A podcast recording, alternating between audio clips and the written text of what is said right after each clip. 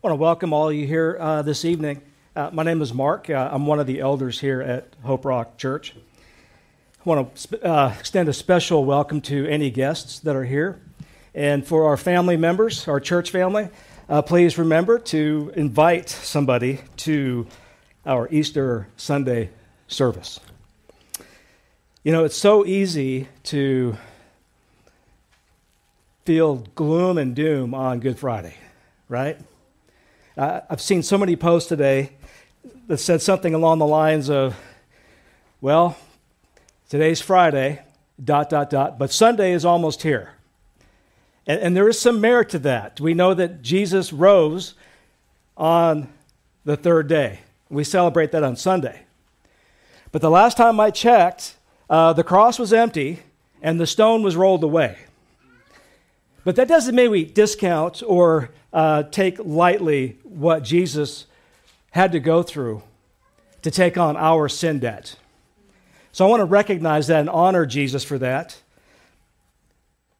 But it's so easy for us as Christians to forget all the good that came out of his life, his crucifixion, his burial, his resurrection, and his exaltation at the right hand of the Father. So this morning, this morning, this evening, I want us to realize and recognize and come to understand why it's called Good Friday. Without a resurrection, or we could not have a resurrection without a crucifixion. And thank God we had a crucifixion with the resurrection, or all of this would be for naught. We'd be celebrating a dead God. Our God is not dead, He is alive. Our God did die, but He's not dead. And we'll take a look at that death here in just a few seconds. But can I pray for us so we can uh, take a look at God's Word regarding what today means and what it means for us as Christians? Heavenly Father, I uh, just come before you just in awe that you loved me so much. Despite knowing what I was going to do with my life, the way I was going to rebel and sin against you and your holy word, you still died for me. And that same truth is for everyone here today who said yes to Jesus. I received that sacrifice for myself. You took on our guilt, our shame. Your punishment is our peace. And we are forever thankful for that. So I pray, Lord, today that you would speak to those who are believers, those who have been raised to newness of life by faith in Jesus. If there's somebody here tonight that does not know you or knows of you but does not know you personally, I pray that you would break through the hardened heart, the blinded eyes, uh, the, the intellectual uh, wordplay or the mind games that are taking place to try to reconcile a God who came and died on a cross, the King of Jews, you called yourself. You were mocked, spit on, crucified. But there is historical evidence to prove and suggest that you are alive and well. And even if we did not have historical evidence, we have the Word of God that says so. We hang on to that truth, to your very word, which tells us that He was raised from, dead, from the dead to live forevermore and to be our King. Be with us here tonight, Lord. Speak to us, change us, encourage us, bless us. Help us to see that this Good Friday truly is good. And I pray this in Jesus' name. Amen. So uh, we pushed out a, a title for the, for the series, and tonight was God is Dead. It's sort of provocative, right? You know, God is not dead. Everyone here who is a Christ follower, you can testify of the fact that God is not dead because he lives in you. And you have this hope and this joy and a new life that you never could imagine that you would have apart from him left to your own devices, your own strength, and your own intellectualism and ideas, you'd be the same person you were before you came to faith. But it's the Holy Spirit that has changed and resurrected your life. Amen? He is alive. So, uh, did God die when Jesus died on the cross? Well, Well, the answer is contingent on how we understand the definition of the word die. To die does not mean ceasing to exist. Death is simply separation of the soul and the spirit from the body. Physical death is when the soul spirit separates from the physical body, leaving a corpse. That is death. In that sense, yes, God did die because Jesus was God in human form, and Jesus' soul, his spirit, separated from his body, and we'll see that in John 19 30. However, if by death you or I or anybody says that he ceased to exist, you're wrong. God did not die in that sense, for it is impossible for God to be separated from the Trinity, the Father, the Son, and the Holy Spirit. God did not cease to exist. Now, I cannot, in my infinite or finite mind, imagine how God can take part of himself, who is God, and crucify him on the cross. It wasn't the Roman soldiers that crucified Jesus, it was God. God sent his son to be a sacrifice for us. Jesus even told the, uh, the tribunal, the Pontius Pilate, that the only reason that, that he's being handed over and crucified is because the Father allowed it. So, when we talk about Jesus dying on the cross, yes, his body died, but his spirit immediately was in the presence of the Father. And he told the, the thief on the right the same thing Today you'll be with me in paradise. God is not dead, he did die, but he arose on the third day. And that's what we celebrate on Easter. So let's recount the scripture or the passages that talk about today's events. It might be a refresher for some of you, it might be brand new. But I think it's fitting that we take a look at what happened today. And it begins in John chapter 19, verse 1. This is after Jesus had gone before uh, uh, Pontius Pilate and before the high priest, and they're kicking him back and forth, trying to find some way to get him off the hook. Finally, they cave in and they give the, uh, the Jewish people in the crowd the option to either take their king, his proclaimed king, Jesus, or do you want Barabbas, a revolutionary, a, uh, a thief, a thug, who knows all that he uh, did or what he was doing to be incarcerated, but they said, We want Barabbas. You take Jesus, you crucify him, we want Barabbas. So we pick up verse 1 of chapter 19. Then Jesus, or then Pilate took Jesus and had him flogged. The soldiers also twisted together a crown of thorns, put it on his head, and clothed him in a purple robe. You know, when Pontius Pilate turned Jesus over to be crucified, the brutality began. You probably have all seen the Passion of the Christ, right?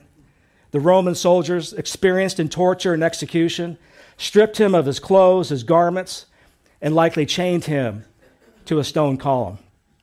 They whipped him repeatedly with a flagrum, a whip created with strands of leather that had metal balls woven into them. At the end of each strand were shards of, of, of pottery, glass, nails, bone, and twisted metal designed to grab the flesh and rip it apart from the skin.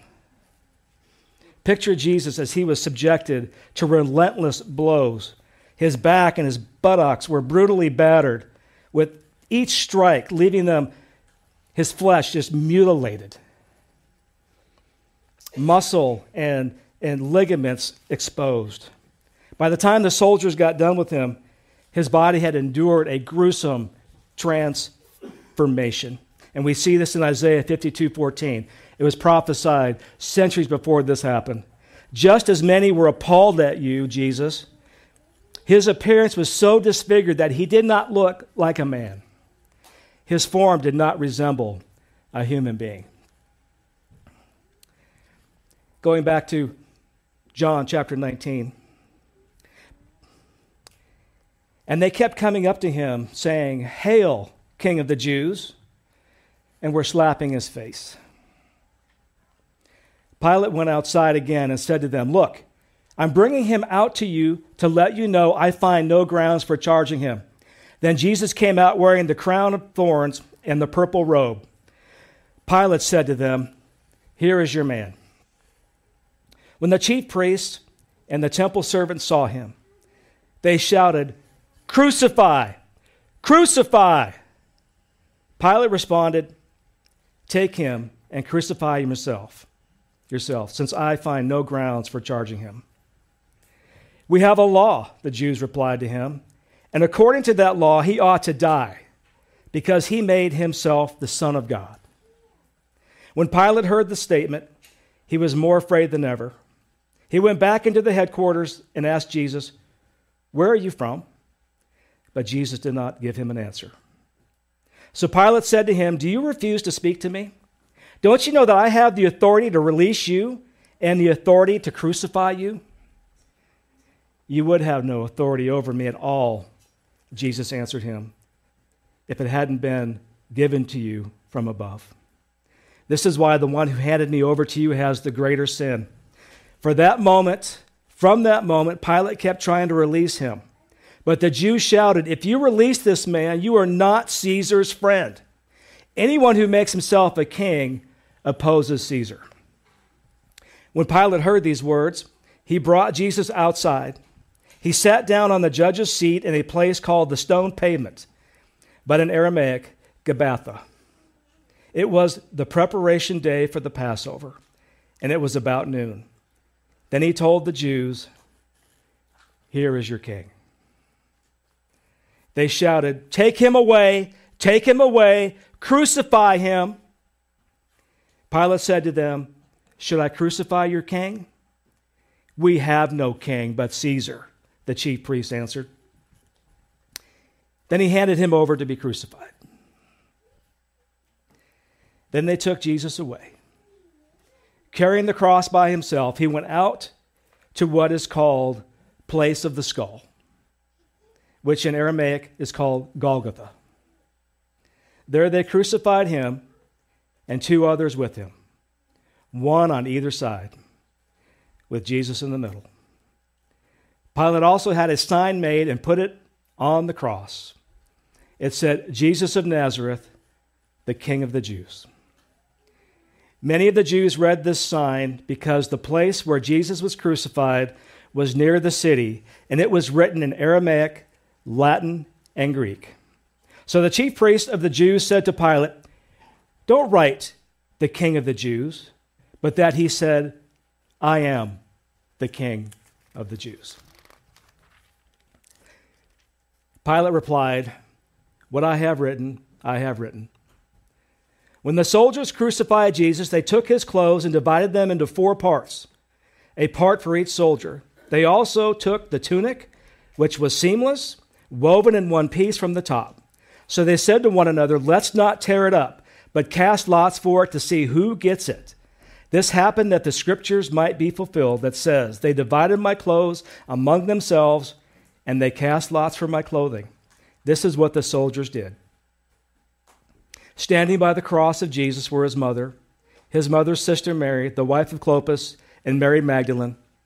When Jesus saw his mother and the disciple he loved standing there, he said to his mother, Woman, here is your son. Then he said to the disciple, Here is your mother. And from that hour, the disciple took her into his home. After this, when Jesus knew that everything was now finished, that the scripture might be fulfilled, he said, I'm thirsty. A jar full of sour wine was sitting there. So they fixed a sponge full of sour wine on a hyssop branch and held it up to his mouth. When Jesus had received the sour wine, he said, It is finished. Then, bowing his head, he gave up his spirit.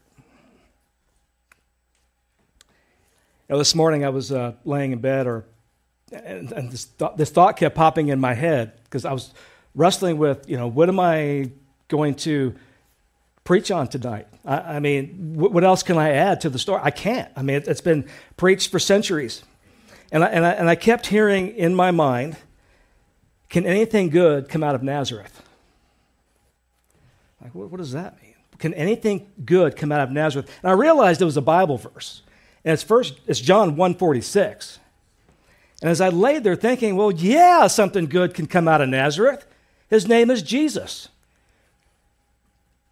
And I got to think that's a lot like the world today. Can anything good come from Christianity? Can anything come from this supposed Savior of the world? I want to share with you what I believe are at least three good things that came about because of the crucifixion of Jesus Christ. Number one, let me suggest to you that Jesus is greatly exalted because of his crucifixion. Now, that doesn't make sense, does it? Someone who was crucified, the horrible death that he experienced, is somehow exalted. I'm looking at Isaiah 52 13. Let me share this with you. This is God speaking through his prophet. See my servant. See, my servant will be successful. He will be raised and lifted up and greatly exalted. God exalted his son because of his obedience on the cross. That is good news. Because if Jesus is God, I want my God to be high and lifted up and exalted, don't you? Not looked at as a pitiful or a pitiful fool, a weakling. Our God is mighty and he is strong, and he raised up his son and he exalted him to the highest of places. John 13 or John 12 32 says this, and this is Jesus speaking, and I, when I am lifted up from earth, will draw all people to myself. Boy, he fooled the enemy, didn't he? God. And his foolishness, he tricked the devil who took Jesus and hung him on the cross. And look at, we are speaking today about a high and exalted Christ who draws all men to himself by the proclamation of the gospel. Isn't that good news?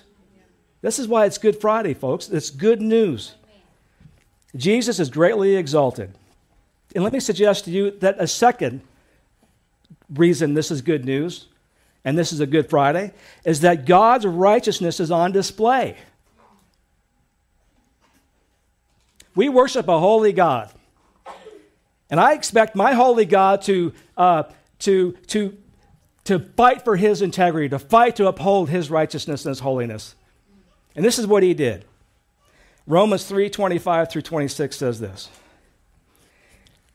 God presented him Jesus. Again, God presented Jesus on our behalf. He was not taken away by the Roman soldiers without God allowing that to happen. God presented Jesus as the mercy seat. Some translations will say propitiation.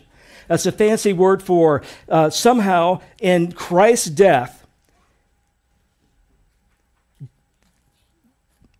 Christ fully satisfied all the righteous demands of God towards the sinner. Because God is holy and righteous, he cannot overlook sin. Through the work of Jesus Christ, God is fully satisfied that his righteous standard has been met. Through union with Christ, the believer can now accept by God, by faith, Jesus Christ as our propitiation, our sacrifice. It's the great exchange, as JR spoke about earlier tonight. He takes our shame, our guilt, our sin, and we get his righteousness in return. That is good news. God's righteousness is on display today. Again, we worship a God who demands holiness, and he does not compromise. There's no shifting, no shadows, no favoritism from our God. He is who he is. That's why in early in the Bible, at Genesis, when uh, uh Abraham asked, who, who should I tell sent me? Tell him I am sent you. God is holy and righteous, and today we see his righteousness on display. And if anybody here feels wronged or been cheated, God is in control. If something in your life didn't square up with uh, how it should have uh, turned out, God is righteous. He will deal with those who hurt you and uh, inflicted sorrow and suffering upon you. He has to. This is God.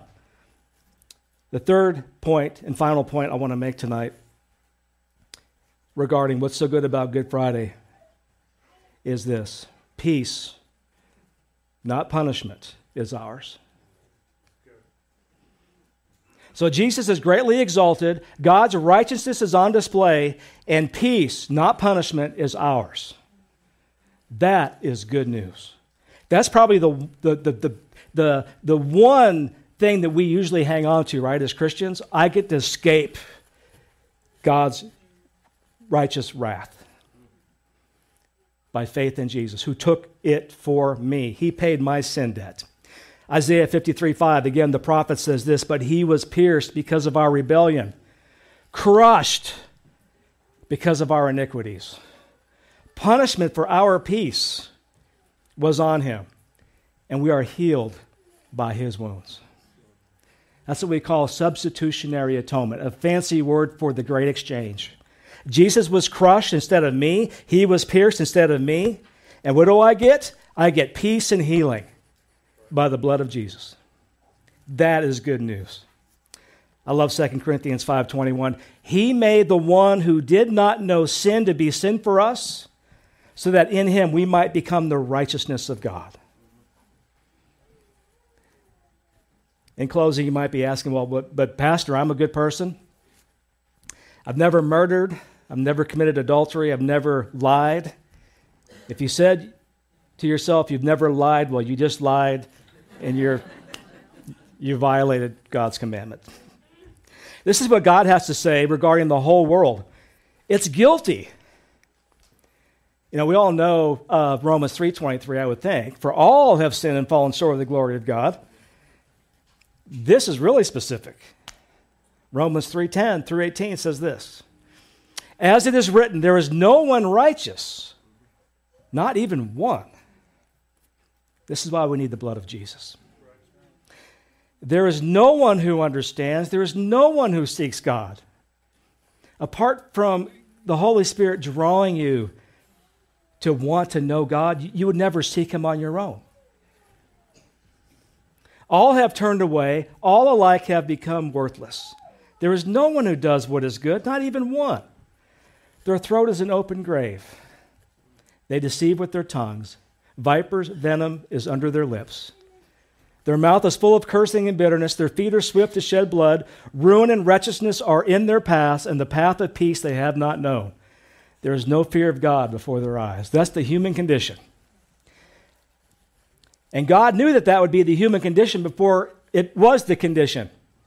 And He had plans to fix this problem. His name is Jesus. So, tonight, today, on Good Friday, yes, gaze at the cross, at, at, its wonder, how it reconciled us to God, but don't stay at the cross. God, through His Son, is saying, you know what? I have overcome the world. Go and make disciples. Go. Not sit there wondering why this had to happen. Again, it was awful that Jesus had to do that for us, but it's the love of God that compelled him to go take care of business at the cross. But there's three reasons, at least, we could spend here all night talking about all the goodness that came out of the crucifixion. And we'll celebrate the resurrection in a couple of days. But remember, Jesus is greatly exalted on the cross. God's righteousness is, is on display and peace, not punishment, is ours who believe. I'm going to ask Ryan to come up tonight. We're going to take communion in remembrance of Jesus.